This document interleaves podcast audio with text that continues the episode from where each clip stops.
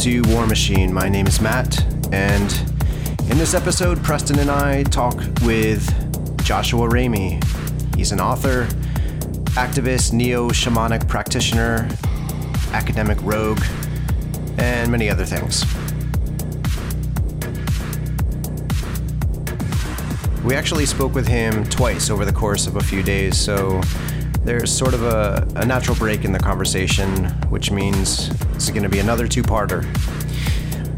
Just to give a quick preview of what you'll hear uh, in this first part, Joshua gives us a little bit longer of a biography than we, we usually get into on the show, um, but it's it's all very interesting and I think relatable as well, uh, especially perhaps for those who struggle with some of the challenges having to do with the academy.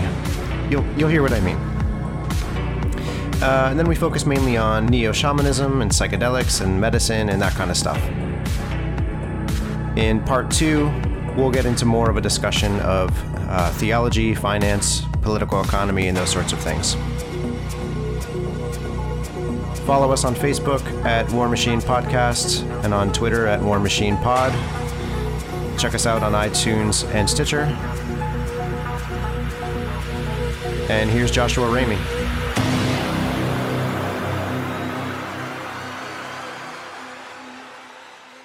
Hey, Joshua. Hey, Hi, I'm here. How's it going? living the dream. Like that shirt, man. Very, uh, very fashionable. You know, try to keep up with the end of time. There's a lot to unpack there. Yeah, I just say these things, you know, and wait, wait for the graduate students to. Wait for the memes to start. Yeah, yeah. It's a, it's a very nice part. It's a, like kind of like a party themed apocalyptic shirt. You know, it's like you're not going to be going gloomy. You know, as the, as the meteors shower the earth. yeah, that that's pretty much how I roll at this point. yeah. Yeah, I mean, it's that tomorrow we may die, you know, but I don't, I don't really have like, I'm not really wealthy enough to do that in some, in some way that you know Jesus would really disapprove of. So, um, There's plenty of ways to disappoint Jesus. Yeah, no, we I, well mainly by not partying hard enough. You know, apparently that's that's the main way he ate was by dropping in on parties. So, um, right. um, He, he, he's that guy who just like kind of shows up at your party unannounced and is like, I know that that's probably why they got tired of him. They're like, dude, we're just sick of you mooching. You know? yeah, right. Get your own couch. Yeah, I hate to say it, but there's a reason why Socrates and Jesus were killed. Going around Yeah. causing problems. yeah. th- yeah, There's always like the two the two sides of the you know, like on the one hand, you know, yeah, you root for for them because of social corruption, and then and then you think about like you know the gadflies you actually know, and you're like, well, yeah, right. I, I, they've got a point. I, I just think with Jesus, just like you know, every time you, you confront him on this shit, he turns your your your water tap, your your your water, uh, your sink, basically your fountain, into a a pub- publicly supplied beer beer keg, right? You know. So, so you're just like, oh, whatever, Jesus. You know, it's like, all right.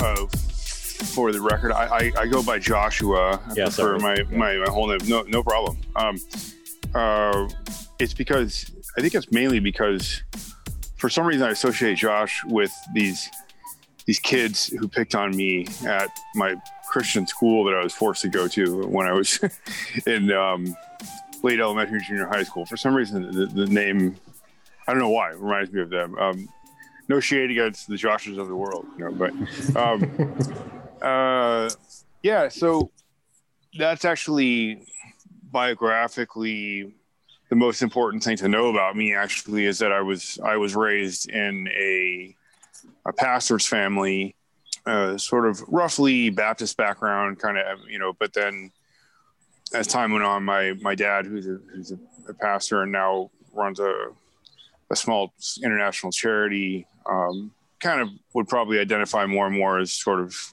loosely speaking evangelical. Um, eventually, thanks to my the influence of my brother and I, uh, my parents uh, actually ended up getting confirmed in the Episcopal Church when my brother and I were in college. Our, our mentor in college um, was an Episcopalian, and I think like probably for a lot of uh, evangelicals, the kind of more liberal and liturgical and and more antique ways of of Episcopalianism were a kind of halfway house for a while for me as I was sort of molting and skin shedding and emerging into you know the religious animal that I that I am now, I guess you could say. But I was definitely deeply, deeply marked by um, church life and evangelical church life of a of a certain sort. Both my grandfathers were preachers. Both my mom's sisters married preachers. My dad's brother is a preacher and my grandmother, my paternal grandmother's dad was a traveling evangelist. So I come from it really thick, you know, sort of like me, me and Nietzsche, you know, on the, on the, you know, pastor past, son. Yeah. yeah, the pastor son front. So, which, which made, of course, you know, reading Nietzsche just utterly terrifying, you know, because I knew this guy had my number, you know, in some, yeah. in some, in some awful way, you know, it was both. Yeah. So yeah, it's like, like, comforting and inspiring, but also just um, deeply unnerving. Um, right? Am I going to be the and, incel that Nietzsche was? Yes. Yes. Exactly. Yeah. Exactly. Um, so I grew up in rural Northern California, in, in Humboldt County and Lake County, and then in, and then in Sacramento, which is where my parents and my brother still live. You know, church was really the center of of, of our lives, um, and my brother and I were both born uh, quite hard of hearing. My brother's a lot worse than I am, but we both wear hearing aids. I think part of the blessing there was we didn't have to hear quite as much of the of the preaching and singing as we would have. Um, uh, had some buffer against it, but theological disagreements and and cultural aversions aside, my, my parents are you know actually you know, really really good human beings, and they they they serve their communities with a, with a lot of love and a lot of joy, and they and they still do. There are really wonderful things about um, uh, about the way the way we live in Hell's Space for community, and and I think I think in some weird way, my parents were often more.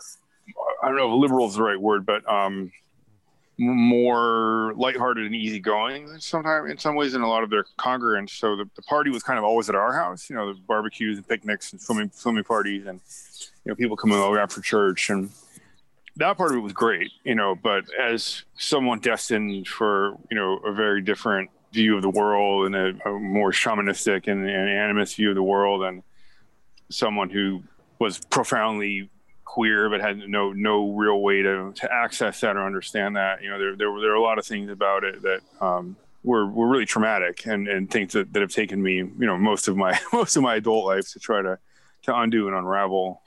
So you know like I mentioned about the name calling thing I, I in Sacramento I was at this tiny Christian school that I just I just hated I was so lonely and and you know really didn't have have any friends and I was you know, I'm a Scorpio. It's now Scorpio season as of today. Um, and you know, I'm just like a very intense person, and I, I kind of threw myself into everything I did. I, I, did well in school. I was an athlete. I played lots of instruments. I was sort of this weird overachiever that was also kind of like really socially marginalized, but also perceived as some kind of leader in, in these in these Christian worlds. And there was something that was very lonely about that, even though I was always in like social worlds because of the, mm. the ministry thing. So um, that's something that took me a long time. It's taking me a long time to unravel. Um, a certain kind of, you know, kind of alienation and, and yeah. sense of lost selfhood that I that I didn't realize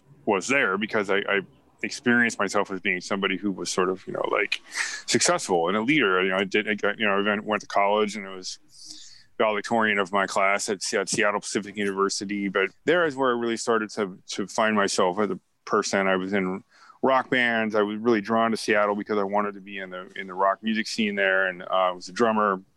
I started writing songs uh, when I was really young, eleven or twelve. Played keyboards and got really into drumming. And it was my my bandmates and and close kind of small group of friends in in college in Seattle that um, I think really helped me start to start to incubate the, the person that I was I was going to become. Yeah, I mean, uh, trying to cut to the chase here, not, not be too histrionic, but I, I, I, I yeah, I had this mentor I mentioned uh, who's kind of a mystical uh, Christian and literary theorist, and had been trained at Harvard in the 19 late 1960s, and taught me literary theory. Really opened up, really, really blew my mind. Um, and even though I was a philosophy major, the philosophy department was a, a lot more, I don't know, intellectually moribund and and not not all that. It was an analytic department, and um, mm. but you know they were I got some good training there. You know, taught me logic, you know, epistemology, things I never use anymore, you know. But um, but uh, uh, I stayed in Seattle for a couple years after college, playing rock music, and uh, eventually decided I wanted to do more philosophy and went to grad school at Villanova, which meant moving to Philly, which is where I am right now. Um, Did you yeah. go there when Caputo was teaching there? I did. I didn't go to study with Caputo, but I did go at, at kind of the height of the department that he built. So I, I got mm-hmm. there in 2000. I'm not mistaken, they created the department in '96. I believe it was, was when uh, they started taking students. Derrida was a big part of that. His, you know, as at Caputo's invitation. Mm-hmm. I actually met Derrida the weekend that I went to visit Villanova, and it's funny. I have a picture of of him. I'm handing him a a CD that my band from Seattle had made. what was the um, name of um, your? Uh, what was the name of the band? Uh, it was called Sidney, like the poet Sir Philip Sidney. Our claim to fame was that you know Death Cab for Cutie opened for us twice. You know, it was kind of that, like that era. You know, yeah, that was kind yeah, of. They were up and coming. Is right. They were on their way up, and I was I was kind of on my way to Philly. So that band was that band was kind of devolving, but um, I ended up actually starting another band in Philly with some of the same crew who actually moved with me mm-hmm. when I, I started grad school. And that, that band was actually a lot more successful. We ended up touring for a while, even when I was in, in grad school. Nice. But yeah, I, we gave, we were Derrida heads and we, you know, gave him a copy of the CD. And he actually, this is amazing. He, he hand wrote me a, a, letter later saying how much you know he liked it and thanking me for the for the CD. I still have it. This is gorgeous. I mean, like I, I, was nobody. I mean, I wasn't even in grad school at the time. You know, yeah. I mean, um, I've heard a lot of things like that about Derrida. Was never late for an appointment. Just, just, just utterly impeccable with with with people. Um, Very generous. Yeah, that's everything I've ever ever heard about him. Mm-hmm. Um, so Villanova, Villanova was an absolutely fantastic place for me to be. It was, it was a really extraordinary group of, of students, many of whom I'm still friends with to this day. The, it's a kind of almost intergenerational kind of set of friends that have come through Villanova. Um, my director there was a guy named John Carvalho, who, who does sort of aesthetics and Foucault and Aristotle and psychoanalysis. And, but I, I, you know, I studied with everybody and, and it was a pretty easy place to be politically and, and as far as grad programs go. And, um, yeah, I finished in 2006 and I thought I would be leaving Philly soon, you know, but soon after that, but the job market, you know, started tanking really terribly, especially, you know, heading into the 2008 crash. And um, I ended up working as a, an adjunct and a VIP uh, for quite a while in the Philly area. First at Rowan University, then at Haverford College, then I did some stints back at Villanova. And it just, it was, it was getting really hard. By by by 2013, which was my seventh year out of grad school, you know, I had already written the Hermetic Deleuze It had come out in 2012. I'd you know published tons of articles, done tons of conference work. You know, lots and lots and lots of teaching, lots of new courses. Um, I had I had been married in 2003, divorced in 2010. I had I had by 2013 I had a a six year old son and was living with a a partner in a pretty crappy kind of rebound relationship after my marriage, and I had kidney failure. Just totally exhausted, you know, uh, from it all. Bounced back from that fairly quickly, and in 2014, I, I finally landed. Was when I finally landed um, my position at Grinnell College in Iowa, which I started in the fall of 2014. But that ended up being, um, it, it, really ended up being a, a you know, snatching defeat from the jaws of victory kind of experience. Um, it was an absolutely wonderful job. I had incredible colleagues, amazing students. The institution was perfect for me. Absolutely, the place I would have been happy to spend my my whole career. Um, loved every minute of teaching and working there. It was it was a dream come true, except that it was a dream inside of a nightmare, which was the nightmare of trying to bilocate between Philly and Grinnell to be near my son, who stayed here with his mom, um, who's a theater artist in Philly, and my exhaustion and poverty and indebtedness just skyrocketed instead of getting getting better. At the end of my my third year at Grinnell, about a year from tenure, I, I had to resign and um, let go of the position. And ever since, I've been sort of a kind of you know academic rogue, some kind of nomad. I've been I've been working for Haverford College again, basically just to, to to draw a paycheck. Frankly, you know, I think like a lot of people, I've become just completely uh, allergic to honestly to um, just about everything that is part of trying to be in academia and anything administrative. I mean, I found myself trying to grade some papers last winter and I didn't I didn't even realize it, but I was crying. I was actually crying into one of the papers I was grading. Oh. Um, I mean, you know, I've, I've, never liked grading. I mean, it's boring and, and, and, and, point, and, pointless, and and and you know, students don't know what to do with your feedback. And but it, I've been experimenting more and more with trying to be an educator and an intellectual in, in non-traditional, non, you know, uh, mainstream formats. I, I, I, teach online on my own. I teach with an outfit called the Insight Seminars here in Philadelphia, and um, I've done you know stints with the GCAS and you know other other kinds of outfits that are out there. Um, and you know all these all these experiments are are great and wonderful. They they are they're also weird and exhausting in, in their own way and a kind of a, kind of weird weird feature of a kind of cultural collapse uh, as well the thing that really grounds me now keeps me going is um, my shamanic work my shamanic practice about uh, three years ago i started formal formal training as a shamanic worker a shamanic healer at a place in, in the UK that I go regularly now. Well, not with COVID, obviously, but um, but that's also a, another longer story. Really, a whole lifetime of preparing for that and getting ready to to um, yeah. to take that on. Um, that's something that we're we're really curious about. And I don't know how much you you know want to get into all that, or how, or how comfortable you, f- you feel talking about that sort of stuff. Oh no, no, I'm I'm happy to. I I like trying to talk about it, partly because it's so it's really hard to talk about it. So I like the challenge.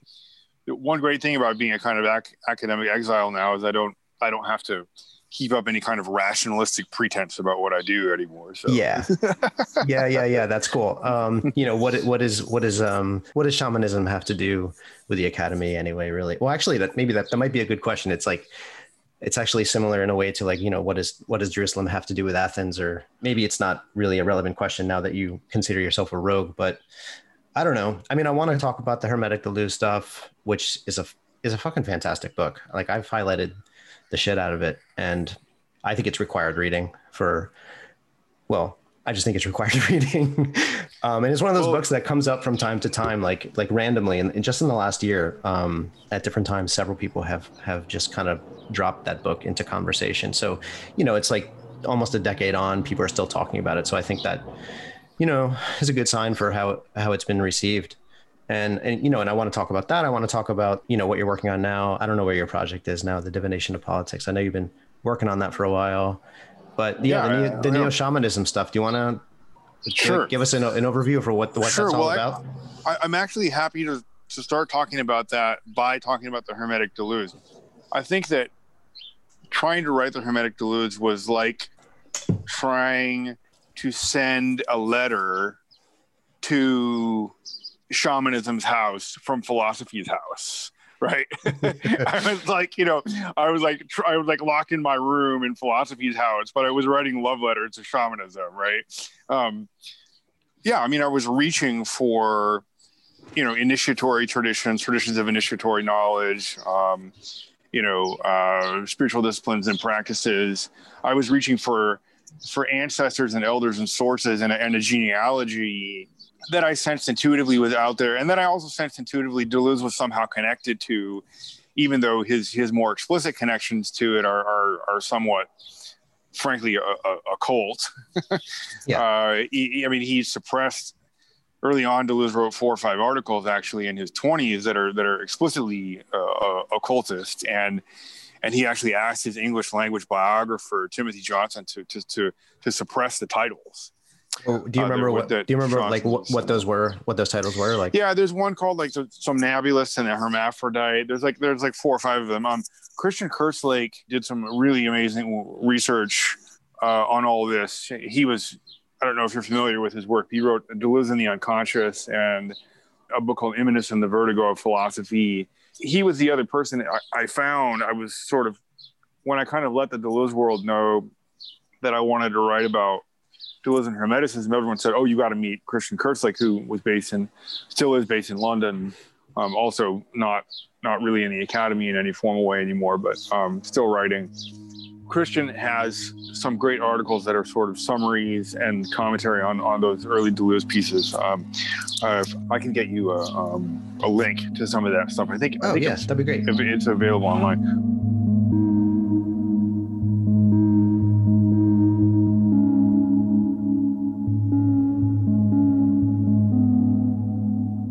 One of the things that's is fairly common in shamanic initiation processes is that like those processes often happen and start happening way way way before you think they're happening or you even know they're happening or, or before they're officially happening. You know like in a lot of cultures it's because someone gets very sick at a young age or they they go through other kinds of processes that we call mental illness or you know Right, uh, right. or whatever you know you know it's it's hard to know where to to mark the beginning it, it definitely for me had everything to do with uh, the ordeal of having to grow up evangelical and all all this other stuff too but but I was reaching through the history of philosophy I was reaching not only in Western philosophy, but also, you know, in my exposure to certain kinds of indigenous thought and practice, and, and through, frankly, through, you know, psychedelics and psychedelic culture as well. All, all the ways that people, I think, in the West uh, have tried to find,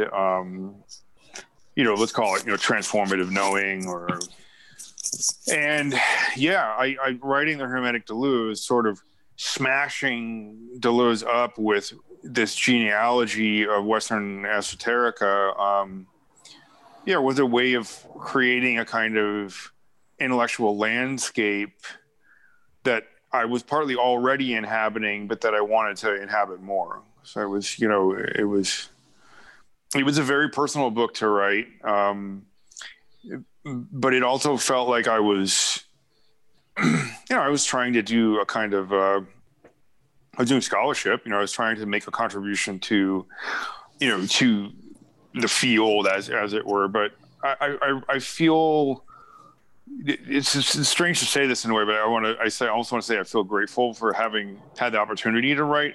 You know, the the title is you know Hermetic Deleuze and philosophy and, and, and spiritual ordeal, which comes from this. Deleuze was he had some interesting things to say about thought as a as a kind of ordeal, as an experience, an experience of ordeal. Um, but it was it was a frankly it was a very pleasurable ordeal. It was an ordeal of you know invention and creation, and I, I in a way I'm glad I wrote it when I did because I don't think I would have had the innocence or the the in some ways I wouldn't have had the naivete to write it in, in the way that, that I did. Oddly, because I know a lot more actually about what I'm talking about in that book that I did then. If that makes it, does that make any sense at all? Oh, it's be- beginner's mind, you know. Yes, exact. Thank you. Yeah, thank you. So, so what the weird thing that happened though was that the 2008 financial crisis, you know, was one of these Proustian moments that Deleuze talks about where I was forced to think, and I was forced to start thinking about money in a way that, that was totally out of the blue and that totally unanticipated. I had no intention of specializing in political economy. That was not, I don't think I even took a grad seminar on Marx, honestly, even though, you know, obviously Marx is in the background of all the French thinkers that uh, lit me up. So 2008 happened and I, I just became obsessed with the power of finance in, in a kind of very general way. Why, what, what is this thing? What is this weird machine of finance power? And I, by 2010, 11, you know, I was reading David Graeber's book on debt, which was a, a massive kind of turning point in my intellectual life.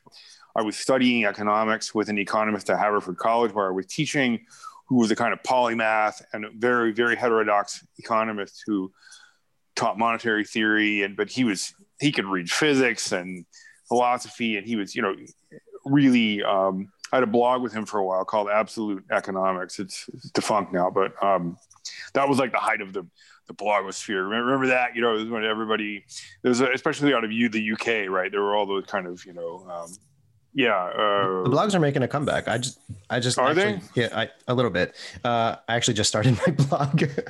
all right, that's so. Yeah, it's it's retro now, right? Well, I think it's part of our culture right now. It's, Yeah, okay. uh, I, I do think there's a, I mean, just look at the kind of rebranding of 70s and 80s movies, even just like like 80s style synth music is making a Oh, I- comeback. but it's weird to look back 10 years ago and say like that's retro, right? It's like I don't know. This, this term's probably been out there, but neo vintage maybe is like Yeah. you know like oh what- yeah, okay. it's an interesting thing, but I think there's a there's an interesting line there, Joshua, about um, I mean, you kind of gave us a lot about your spiritual slash intellectual slash personal trajectory out from like being a preacher's kid to to kind of like that break, you know, after you know this 2008 is like kind of when the rubber rubber meets the road. You're going to grad school, you graduate, you can't find a job and shit, and so you have to rethink. It just kind of refocused you, right? So it's like a you're. I think there's a lot there, especially on the unconscious level of the work that's being done to you and by you that you're not like aware of, right? And like how that might lead to more shamanistic type notions of of self, of world. So I'm just wondering, um, how do you, as a practitioner now, and somebody who's been you know initiated and been studying it for a few years now, how would you understand shamanism in a way you can kind of translate to people who have the like no background on it other than like maybe this is like an indigenous like religion or it's connected to indigenous life or whatever just kind of like vague understandings of shamanism so maybe you could say yeah just like briefly or however long you want about shamanism you know like what do you mean by that I think the quickest way into it is that being a shaman or being a shamanic practitioner, because I, I I'm actually really uncomfortable about the term shaman, which for reasons I can get into. But I on my my website for my work, one of the pages is a little paragraph I've written that, starts with the line, "I am not a shaman." um, my teacher Simon says, "Yeah, calling yourself a shaman is a little bit like calling yourself a hero." Like you just you just don't walk around doing that, you know. Um, i have the same reticence about mysticism I, I like i think that fits like kind of how i approach the world but i don't like saying i'm a mystic you know Yeah, it's not the thing you put like on your business card. Yeah. yeah yeah it's just like I, I am this kind of like spiritual you know whatever i don't know it just feels weird but Yeah, yeah, I know. There's a lot of um, mistakes being made around that stuff on, uh, say, Instagram. you know, um, but yeah, no. I mean, being a shamanic practitioner, the way that I I like to describe it is a little bit like being a spiritual plumber, or if you want to go a little bit more fancy. Knowing your audience, I can invoke something like Derrida's concept of a, of a bricolage or the you know, the bricoleur, the, the the handyman in French, like being a spiritual handyman. So you know the main thing that shamans end up writing are, are sort of like tales or narratives about how they got into it and what they survive and what they've done in the communities they work with and you know often peppered with things that may or may not be true. You know there's a whole kind of like fiction and biography kind of edge being written there. Um, Martín Prechtel who's who's a, a teacher and a you know healer who was initiated in in, uh, in guatemala in a Mayan village.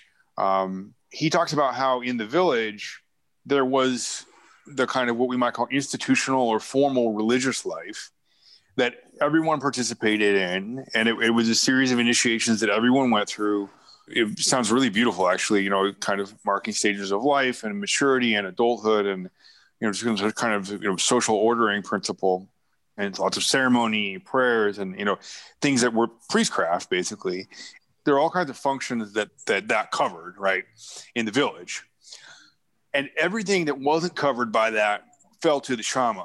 The shaman was like you know mr or mrs fix it you know sort of illnesses various kinds of div, you know divinatory needs you know dream interpretation uh, you know energetic work land clearing you know but but mainly dealing with disease mainly de- mainly dealing with you know something I find really fascinating about most pre-modern. It, it, I, I, again, I, I, hate the terms we have for this stuff. You know, um, smaller scale societies, tribal societies tend to understand both illness and death as always in some way a spiritual matter. Okay, in the sense that there's there's what we might call meaning to it. It's not random when someone gets sick or when someone dies.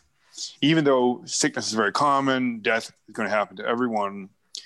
And one of the main things that shamans typically do is use divination and other kinds of ritual discernment to find out what the what the, the cause of disease is in a, in a kind of social or spiritual sense um, but then also attempt to cure it often in conjunction with what you might call traditional forms of medicine or what we would call modern medicine.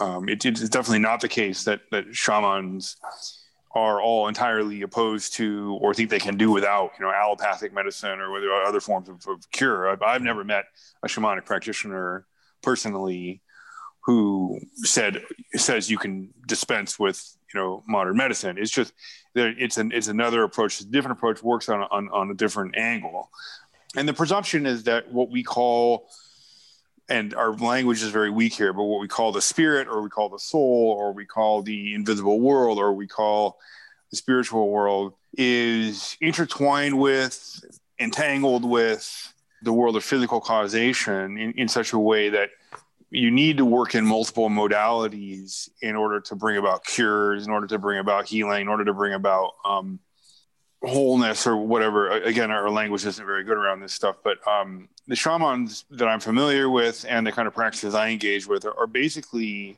attempts to cure or heal by way of or by means of the soul.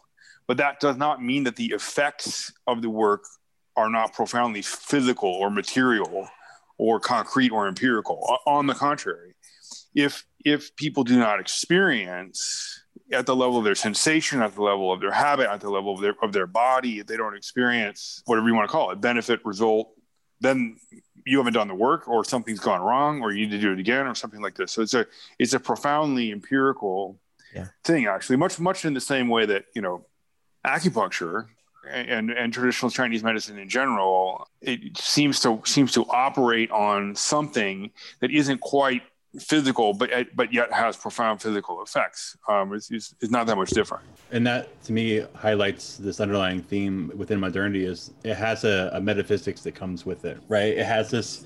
It, it does seem like there's a uh, kind of a prepackaged, uh, assumed view of the world in a metaphysical sense that comes with kind of these even just these techniques and practices of you know giving people medicine and healing and surgery and all this stuff there's a there's a type of materialism within the Western world that gets in, that gets like pushed in that comes with what we when we talk about modern medicine, kind of these Western techniques, right?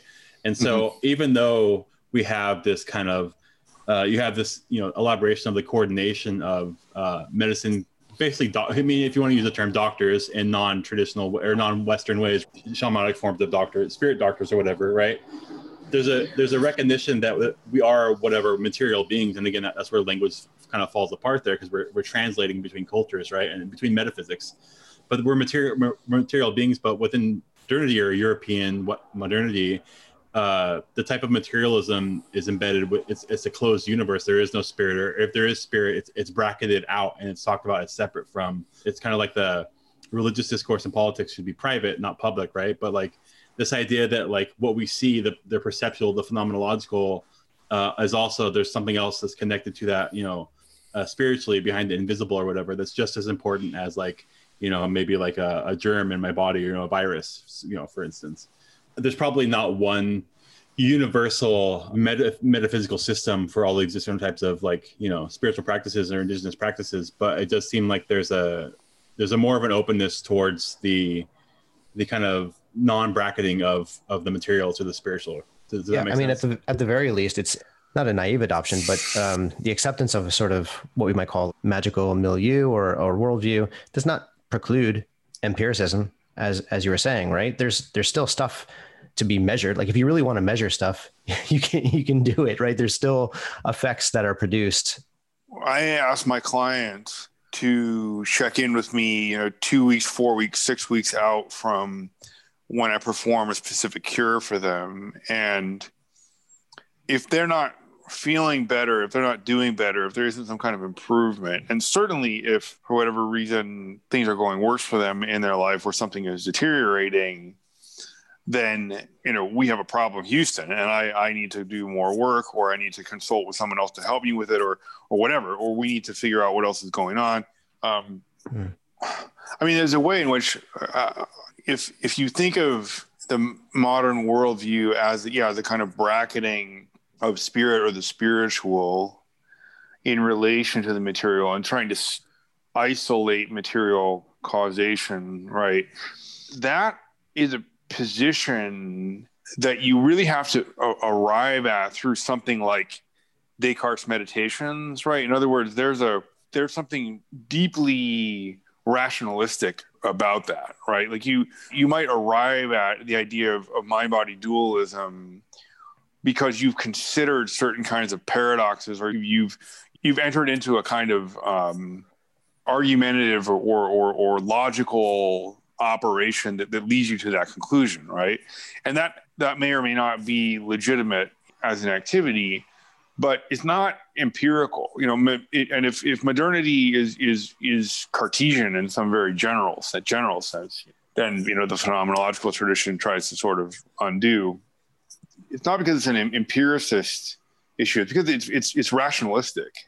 It, it, it's about a kind of a certain kind of sequence of mental operations that then you organize around, if that makes sense. So, I mean, if, if, if, you know, I think an interesting critique of Western medicine is that it's not empiricist enough, right? Whereas Chinese medicine is profoundly empirical. It's it's based on thousands and thousands and thousands of observations of what happens to different bodies uh, in response to you know acupuncture and herbs and and, and and so on. Right? Is that does that make sense? Yeah, it, it, seems like in in that sense, the medicine you're talking about with these kind of various practices, like you know acupuncture, or whatever, is more like what we'd understand as th- therapy, right? Where there's more of a there's like a, a longer you know session. There's a longer kind of a longitudinal approach to talking with somebody, seeing how they interact, coming back a week or a month later, seeing how they're going through these like processes, and like it's it's a longer term, and there's also there's more, I guess, like points of analysis, maybe. Yeah, no, that's that's really helpful. I was going to say something about the relationship between shamanism and therapy because a, a, lot of people because holistic health has become such an industry and because people get trained in like lots of different modalities like reiki and acupuncture and massage and you know mindfulness meditation. And and then people come combine these things and they come up with their own approaches to health and stuff which is fine. I mean i've, I've no shade at anybody. Uh, but there's some confusion. Um, one thing it's, it's actually very important that shamanic interventions are are not therapy in in in anything like what we're familiar with like a like a like counseling therapy you know or like like psychoanalysis or or um and part of the reason the main reason for that and this is this is where it gets a little edgy is that there's a level of participation when you're when you're going to therapy. The therapist is there to, sort of hold space for you to, to to do a certain kind of work and you're and you may need the help of like you know psychotropic drugs or in a larger community or might be a group work or whatever but you're you're doing a certain kind of work. And when a shaman does a, a clearing for you or a curse unraveling or a divination or something you're much you're actually much more passive. And this is something that that not everybody is comfortable with. And it's it's part of the reason why receiving work from you know a shaman is not definitely not for everyone and you need to be there's trust involved and, so on. But it, it's actually something i find really really interesting about, about this work is that um, you know i have colleagues in my little school. I don't want to call it a tradition really. We're not really that's that's another story about the kind of like lineage that uh, i work in. Um, you cannot do shamanic work on yourself which is different from the kind of work you you like psychotherapeutic curative work. It, it really is about working on yourself um, while someone else kind of holds space for you. And it, it would be a little bit like trying to like reach behind your back and take out like a piece of glass. No, someone else needs to come and do that for you, you know. Um, but it's something that I actually think is, is really interesting um, because in, in principle, although although not i mean not everyone is called to this work but in principle anyone can be or become a shamanic practitioner i mean one of the things about shamans traditionally and historically even in cultures where shamans are are welcomed or or needed or appreciated. They're, they're often kind of marginalized or marginal figures. They're sometimes accused of being sorcerers or working curses or you know um, being competitive. It, it isn't just like modern you know Western culture that consigns its magicians and healers to you know like the goth table you know in, in high school or something. Um, that's kind of a thing, you know. Like it's like Martín Prechtel talks about, in the, even in the village in Guatemala. Like there's mainstream religion, right? There's like there's like the mainstream like church, we would say, you know, and then there's there's a shaman, and like, well, you know, use use them if you need to, you know, but it's kind of sketchy over there, you know. There's a there's a little so there's this it's fascinating. There's a the shaman is definitely an anomalous figure in in Deleuze's sense in in the Thousand Plateaus, Deleuze and Guattari talk about how like anomaly is is actually not like an, an exception or an outlier. It's it's like the cutting edge of a territory. Mm-hmm. It's like a border figure between the group and other groups, especially between between like animal animal species and plant species, with whom shamans are often understood to be able to to communicate, or the ancestors and and the various kinds of spirit beings and and even gods, if if that's the way you understand them, figures in those kind of um, liminal and threshold positions mm-hmm. um, are often persecuted. They, their lives are often marked by a lot of suffering, um, alienation, and so on. And so that's that's not necessarily just like Western modernity's fault.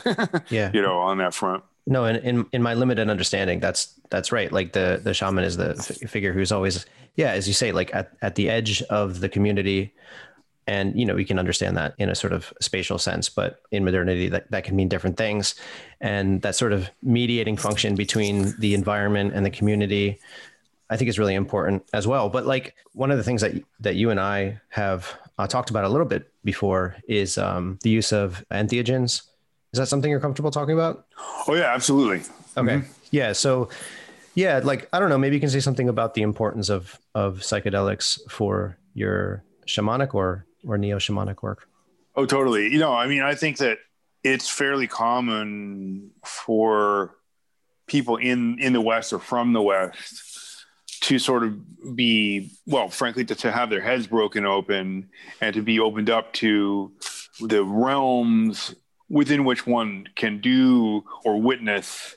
I mean, in some ways, if they're honest about it, the shamanic practitioners don't really do anything. What they do is they go into into trance states that enable them to witness work that is, strictly speaking, done by whatever you want to call it, spirit, uh, healing allies, power animals, or what have you. This is this is getting into the more kind of technical apparatus of what it takes to do the work. A lot of what it takes to do the work is to learn to go into trance states. And of course, the, the kind of quote unquote realm you're in is associated with certain kinds of brain states uh, and so on that, that, that are also associated with psychedelic states, with, with deep meditation, you know, with other kinds of altered states of consciousness. So beginning with eating peyote in northern Mexico when I was 21, the teachings and the healings that that I've experienced, and honestly, the adventures and and fun and sometimes really weird and scary and hard things I've experienced with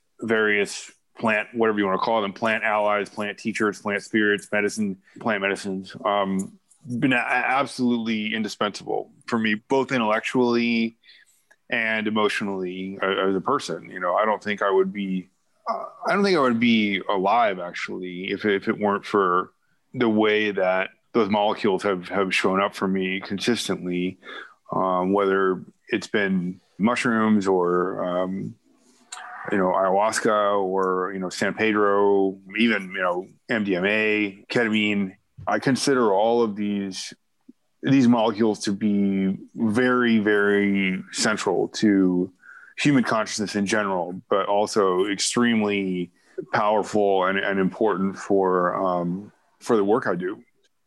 I, I, I, think that in some ways, the things that I've learned and the things that I've experienced with entheogens are, are in some way the, the, the, the real ground of, of what I do. That's where I've really been oriented. They've given me not only the vision but the, the experience of what I, I, would call for lack of a better term just re- real life like what true if i have any sense of what true existence amounts to it, it in its kind of non-dual and trans-temporal uh, sense it's because of entheogens you know um, it does you just have this sort of sense of like oh this is what this is what the world is really like right yeah. and and then you have a bad trip and you're like I might want to rethink that. you know what I mean? Because like, yeah. I mean, I, have never personally experienced like entities or angels or demons, um, even at even at higher doses. Um, but I think there is a sense when you have a bad trip, you encounter something that you might call the demonic. At least that's the way I would characterize it. I know Preston's had some of those experiences too. Yeah, the a little bit about me. I mean, I've had like you know medical psychosis. I've been diagnosed with schiz- uh, schizophrenic. I've been to the hospital for. I was delusional, you know, building all the way up through 2005. But what precipitated that entire trajectory that kind of ended in hospitalization in early 2006 was I took a bunch of mushrooms and when I was living in the dorms in college, my freshman year, and basically I was with a couple friends that I worked with, and we took a lot of. I think we took like three eighths each of mushrooms, and they probably weren't that good because at that that dosage, like I probably should have been, like you know, it, it should, it, I should have. I've never hallucinated, which is always a bummer for me. Like I never saw anything, like good or bad. You know, I was just always in these kind of cool states. But but the the, the guys were kind of weird. Like one of one of my coworkers, he was we're in my dorm room and we are just staying there. They wanted the lights off, and he was like one of them was like kind of like writhing on the floor, like just didn't seem like he wasn't verbal. He wasn't like having a good time. It didn't seem like. And then the other guy I was talking with a little bit, and he was, you know, basically telling me like he's seeing like demons and he's like in hell and shit like that. And so it just put me in a bad state. So I, I kind of left my room for a while, and which is probably a bad idea considering you know I'm on like a, a heavy dose of hallucinogens for me at that time, and you know had been isolating myself. And so I go out and I, and I talk with some friends, and it's just this, my friend Pat and his girlfriend at the time, and it was what precipitated the whole paranoia and delusional stuff was like I got to I got there was one point when I was talking to them I, I, just thought to myself like what if they don't really like me? And then I just started tripping out on that. And that was when the paranoia began. You start questioning it was just something basic like what if these what if my friends don't actually like me and they're just kind of mm. like putting up with me which is just like a basic thought that people have sometimes yeah. know, right? But since I was high like and I was just, it just became very intense. And I think that was like the kind of the the the mote of dust that became the thunderstorm later on down the line. You know, mm-hmm. and, and, that was in, again that was in like probably early 2002, and it was just. And I went back to my dorm room, and you know my friends were still there, and I kind of just asked them to leave because they were tripping me out, and I didn't want to be around them anymore. And then I just kind of like basically hung out by myself in my room. Um, I think I even got naked because I was just uncomfortable in clothing and just like lied on my bed until I think, and I think at, at every point, good I, drug stories end up with somebody naked. Yeah, I mean, alcohol is enough for me at that point to get naked, mm-hmm. but you know, blackouts mm-hmm. and shit. But anyway, so I, I, do think that there's a sense where like that was the kind of the, the kind of kernel that became the psychosis later on that I'm in a sense still kind of riding the wave of that paranoia. Like it's better now, but um, I never really had like just a good time, even on like low doses of hallucinogens. Mm-hmm. You know, I just for some reason they didn't. I didn't yeah. I probably was just around the wrong people, and, and in a lot of ways. So, and this gets into the deeper work of the actual shamanic work and how entheogens may help that. Is like I think I was carrying within me the the darkness or the the clouds that became this kind of like um, this fear or this paranoia, right? Yeah, and and, yeah. and, and just being like a you know a kid, a young kid who's just like want to have fun with his friends, like was not aware of like the power of these things in a spiritual way, right? So I didn't know I was carrying that that darkness there, but like if it weren't for those experiences, maybe I wouldn't have put myself into religious circles where I start questioning these things on a deeper level, you know, than just like, oh, I'm having a bad trip or something. Well, it puts you it puts you in contact with the real in a certain sense, right? Like, and I think I think it's like I don't remember where it is, but somewhere I think Deleuze writes about how drug users create active lines of flight. I mean, he, he sort of qual- heavily qualifies that, right? But yeah, I yeah. mean, the point the point is that you know these are terrifying religious experiences, like like mysterium tremendum yeah, yeah, no, there's like I, I I appreciate what you are both bringing forward because I don't I I don't want to give the impression that it's just like it's all love and light. Like when I talk about how important entheogens are, like it includes sometimes really terrifying and and in my case it's not so much terror but sorrow. I often have to process um, really profound levels of grief and sorrow. Um, and and I'm, I'm very grateful for that because it's it, I don't know if there's any other way for me to do it, which is similar to I think what you're saying about um, maybe the, the mushrooms help facilitate or activate you toward seeking healing or or you know accelerate help accelerate the process of drawing out whatever the, the woundedness or or or the you know the, the hurt was that needed to be addressed. I think that set set and setting and dispositioning know it, one of the things you learn so much about with psychedelics is how powerful your intentions are. It's it's almost like you you kind of train yourself over time to be really careful about your thoughts especially as you're going into it and as it's, and it's starting you know and you and you're really you get better and better hopefully you know at, at more skillful you know at setting up the right context and like learning to navigate and learning to anticipate, you know, when the challenges are going to come in. And, and, again, that's something that can that can sort of loop back and make you more skillful and more mindful when you're not tripping, you know. Um, yeah. But it, but it's a lot of the same challenges, you know, and and not everyone for all kinds of different reasons. Not everyone needs.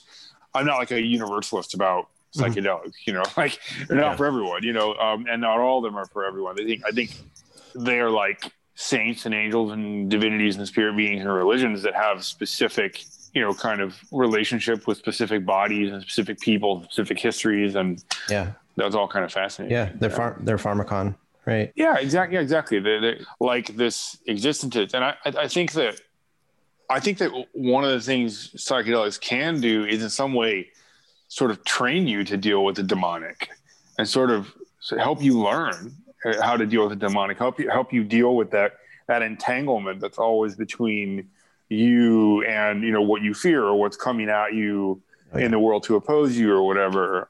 Mm-hmm. And in, in that way relates to, you know, the great Tibetan, you know, Buddhist traditions of of venerating demons and and um, working with them in meditation as, as teachers, you know, and again, that's not for everyone, and and you know, it's a, it's a yeah. profoundly risky thing but but being being in this world is risky you know being alive is risky you know and i think i think one of the things that drives people out of you know kind of suburban complacency and middle class complacency is you, is like same thing that drives you to like watch a lot of horror movies. Like you you know something else is out there beyond the border of suburbia. You know you, you know like there's there's just a whole lot of reality that's being kept or hidden from you. Yeah. Um, but you feel it, and you know you know you're suffering from it in some way. So that's kind of uh, I mean, just the iconic shot in Blue Velvet by David Lynch of the ear with the with the ants, where he's just like slowly zooming in, you know, into that grass field. Then you see this like just a severed ear in the grass that have these ants crawling on it. For me, it almost seems like that's kind of like the uh, the parable of like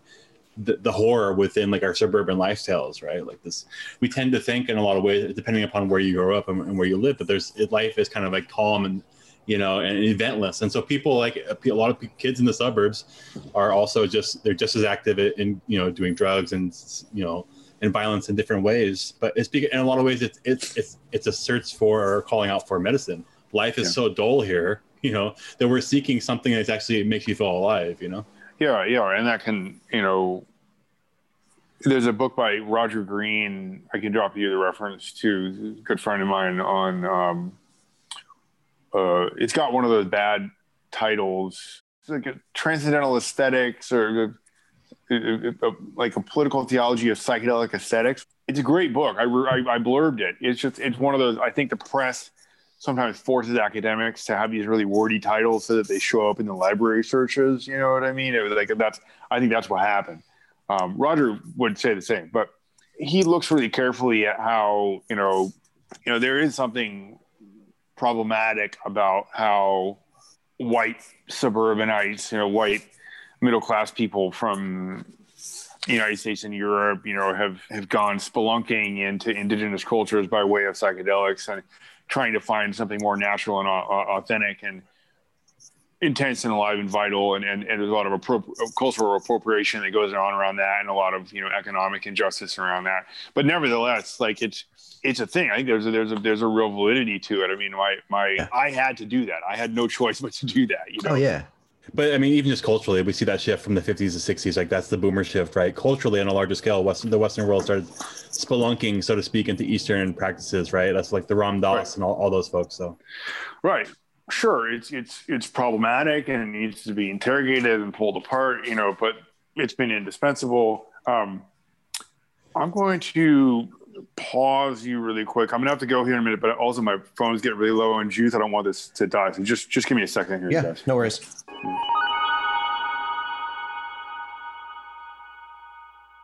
Before I forget, I I I, I wanted to say a couple things. Um, Yeah.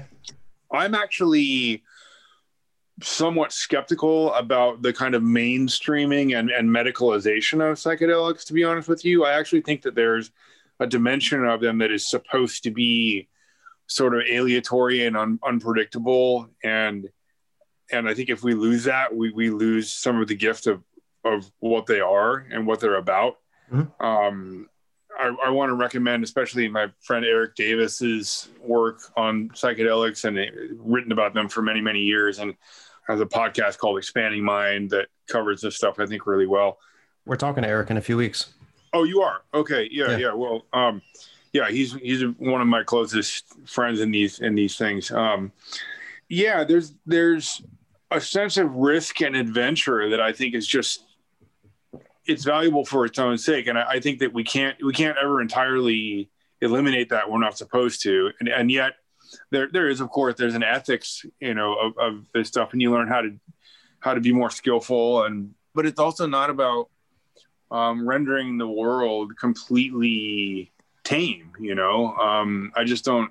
I, don't- I don't believe in that. Um, Yeah. And that, that that leads me to like the two of the things I wanted to say really quick is that you know apart from and enabling me to be able to do specific kinds of interventions and healing work now, which is something that I, I really love and I feel so honored to be able to to do. It's really in a more general way, it's about trying to lean into a life and be part of a culture that is roughly speaking much more animistic or maybe what Viveiros de Castro would call would call perspectivalist kind of cosmology, right? That to me is in some ways even more important than being able to do specific kinds of intervention. It just to be able to live in a place and live in places, whether it's a city or or outside the city, I treat everything as if it's a person. I treat my street as if it's a person. I treat the park near my house as if it's a person. I treat my house as if it's a person. I treat my dreams as if they're people. Yeah. I treat my my ancestors who are no longer with me as if they're people that I, I have to be figure out how to be in a relationship with. And I'm kind of a baby about that, like most modern Western people are. I have a lot to fucking learn. in, in another way, it's not that complicated. It's about being respectful. It's Yeah. about listening. It's about listening. It's about using your imagination, right? So that's something I, I could be happy to talk a lot more about. Um, and obviously, psychedelics have helped me hugely with that. Yeah. But the other thing I wanted to say too before we go is that um, in hindsight, the, the last 10 years that I've spent thinking about money and writing Politics of Divination and now writing the book I'm writing in public, which is called um, For the Remains on Undoing Economic Sovereignty. And I'm, I'm happy to talk more about that next time. Is maybe the most important shamanic work that I've done is just confronting the demon that is known as money. And uh, trust me, I'm I'm I am far from comprehended, let alone mastered, you know, how to deal with this demon.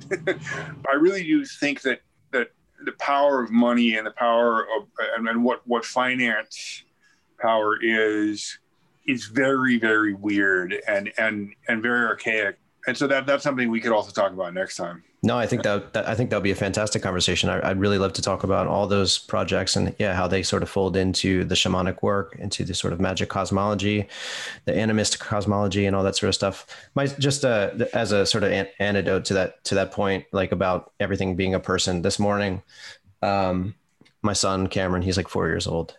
You know, we're getting ready for the day, and we have a bearded dragon uh, in the apartment, and he starts he starts grabbing it by the tail and like kind of messing with it. I'm like, dude, he doesn't like that. He doesn't like that at all.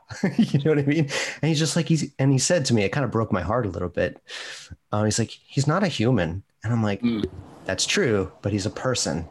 Right. I'm like, I'm trying to get him to understand this, and I'm not Yeah. sure. I'm not sure that the four year old mind it's weird because I, there, I but was, yeah. yeah, yeah. Sorry. For me, it was the other way around. Like I think I was more like innately or naturalistically animistic growing up. Like. My car, my you know, I was also get I would you know I had a basketball hoop out in the in the in the front of my house growing up, and like when it was windy, I couldn't play basketball because you know it's the wind would blow the ball around and stuff, and so I would get mad at the wind. Like I would be cursing God, like damn you for the rain, damn you for the wind. I want to play basketball. so in the sense, like I was already that that personalistic element was there. So I was I was strange that Cameron's more of a kind of an innate Cartesian in a sense. You know, he's like it's just a machine. There's no soul. You know? Baby That's. Descartes. Yeah. yeah. All right. Well, uh, Joshua, thank you for you know um, being generous with your time. But yeah, this is a great conversation. I I, I can't wait to uh, to pick it back up and and uh, kind of yeah move the conversation in more uh, political or economic uh, yeah, yeah. Let's do that. Let's do that next time. awesome. Cool. Yeah. Thanks a lot. Okay. Be well. Yeah. You. Okay. Bye.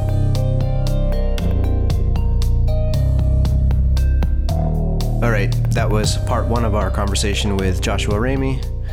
Uh, as I said, next time we're going to get into some different topics that should uh, hit the interwebs soon. Again, whenever I get some time to uh, edit the thing. And I think that's all I got. Theme music was provided by Nikki9. Check out his Bandcamp in the show notes. Outro music, graphic and sound design by Matt Baker. And uh, yeah, see you next time.